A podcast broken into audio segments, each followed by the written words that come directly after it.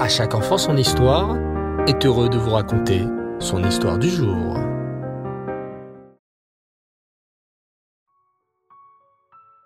Accompagné de Aaron son frère, Moshe fit route vers l'Égypte. En le voyant, les Israël furent très heureux. Moshe Rabbeinu est de retour!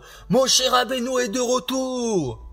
Moshe Rabbeinu regarda les béné Israël et leur annonça la bonne nouvelle. Mes chers béné Israël, Hachem a vu combien vous souffriez de ce dur esclavage.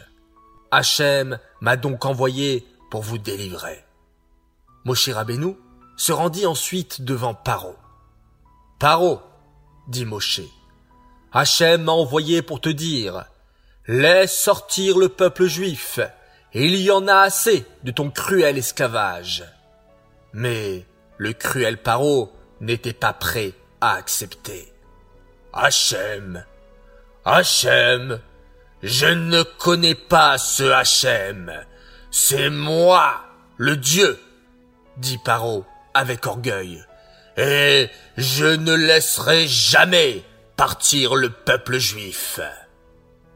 Et puis, poursuivit Paro, je comprends maintenant pourquoi les béné Israël travaillent si lentement depuis quelque temps. Ils n'arrêtent pas de penser à leur délivrance. Puisque c'est comme ça, je vais leur ajouter encore plus de travail. en effet, les enfants, jusqu'à maintenant, les Égyptiens donnaient aux béné Israël les briques et ces derniers devaient ensuite construire d'immenses pyramides. Mais, à partir de maintenant, ricana Paro, les béné Israël devront eux-mêmes aller chercher la paille dans les champs et fabriquer les briques tout seuls. Ha ha! Le travail était épuisant et les béné Israël pleuraient très fort et se plaignaient à Moshe Rabbeinu. Depuis que tu es venu, Moshe, le travail est devenu encore plus dur. Moshe Rabbeinu se tourna alors vers Hachem. Hachem, sauve ton peuple. Hachem dit alors à Moshe. Moshe, Paro est un homme cruel et têtu. Je vais lui envoyer dix plaies terribles, et tu verras qu'à la fin, Paro laissera sortir le peuple juif. Tiens, vous les connaissez ces dix plaies, les enfants? Oui, j'en suis sûr. Alors, allons les chanter ensemble. Dame le sang, s'effarder à les grenouilles, qui nîmes la vermine, arrove les bêtes sauvages, et la peste, chérine les ulcères, barade la grêle, arbé et les sauterelles, rocher, l'obscurité, chorotes, la mort des premiers-nés. Bravo les enfants, vous êtes exceptionnels. Alors, commençons par la première, le sang bien sûr.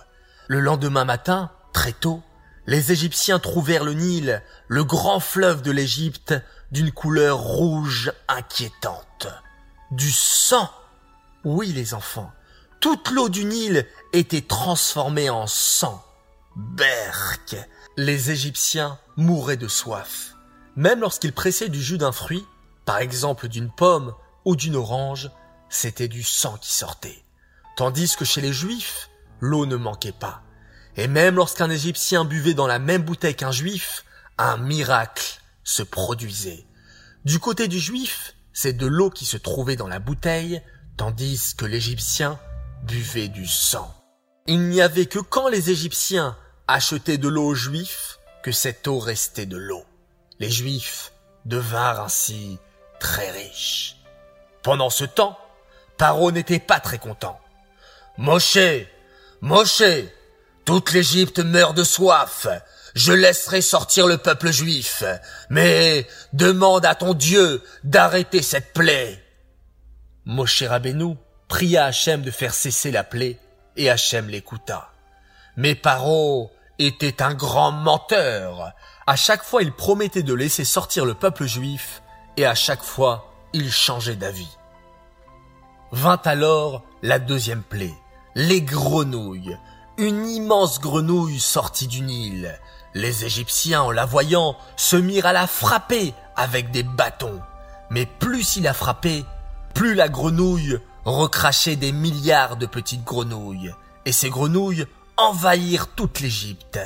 Imaginez les enfants, ces grenouilles rentraient dans les maisons des Égyptiens, sautaient dans leurs lits, se cachaient même dans leurs chaussures, et quand les femmes égyptiennes faisaient des gâteaux, les grenouilles rentraient même dans les fours en croissant.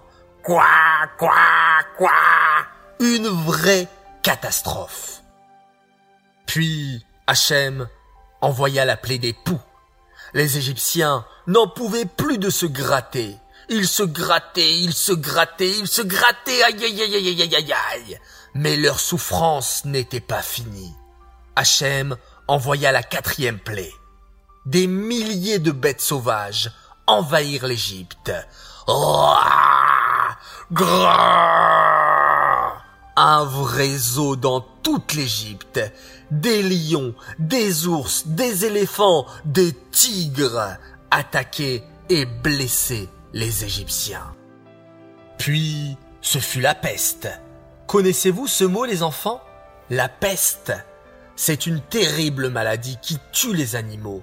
En très peu de temps, tous les troupeaux des Égyptiens furent tués par cette terrible maladie.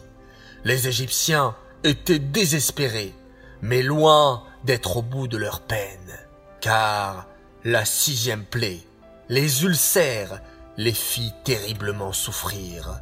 Ouille Aïe Ih Ouille D'énormes boutons recouvrirent tout le corps des Égyptiens.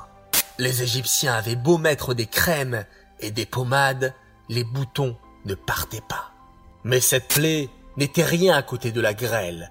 Avez-vous déjà vu des petits grêlons tomber les enfants? Eh bien, imaginez d'énormes grêlons, des blocs de glace immenses tomber sur l'Égypte et détruire toutes leurs maisons et leurs champs. Et cette grêle n'était pas une grêle ordinaire. Oh s'écriaient les Égyptiens. Comment est-ce possible? De la glace mélangée à du feu Car oui, les enfants, pour Hachem, le feu et la glace firent la paix entre eux pour attaquer les Égyptiens. Les Égyptiens n'en pouvaient plus. Ils n'avaient plus d'animaux tués par la peste, plus de maisons détruites par la grêle. Mais maintenant, ce sont les sauterelles qui allaient les attaquer. Ces sauterelles mangèrent tout le blé des Égyptiens, toutes les récoltes et tous les fruits de leurs arbres. Les Égyptiens n'avaient plus rien à manger. Mais bientôt, la neuvième plaie arrivait. T'es-tu déjà retrouvé dans le noir? Eh bien, imagine ce qu'ont pu ressentir les Égyptiens. Pendant six jours, l'obscurité tomba sur l'Égypte.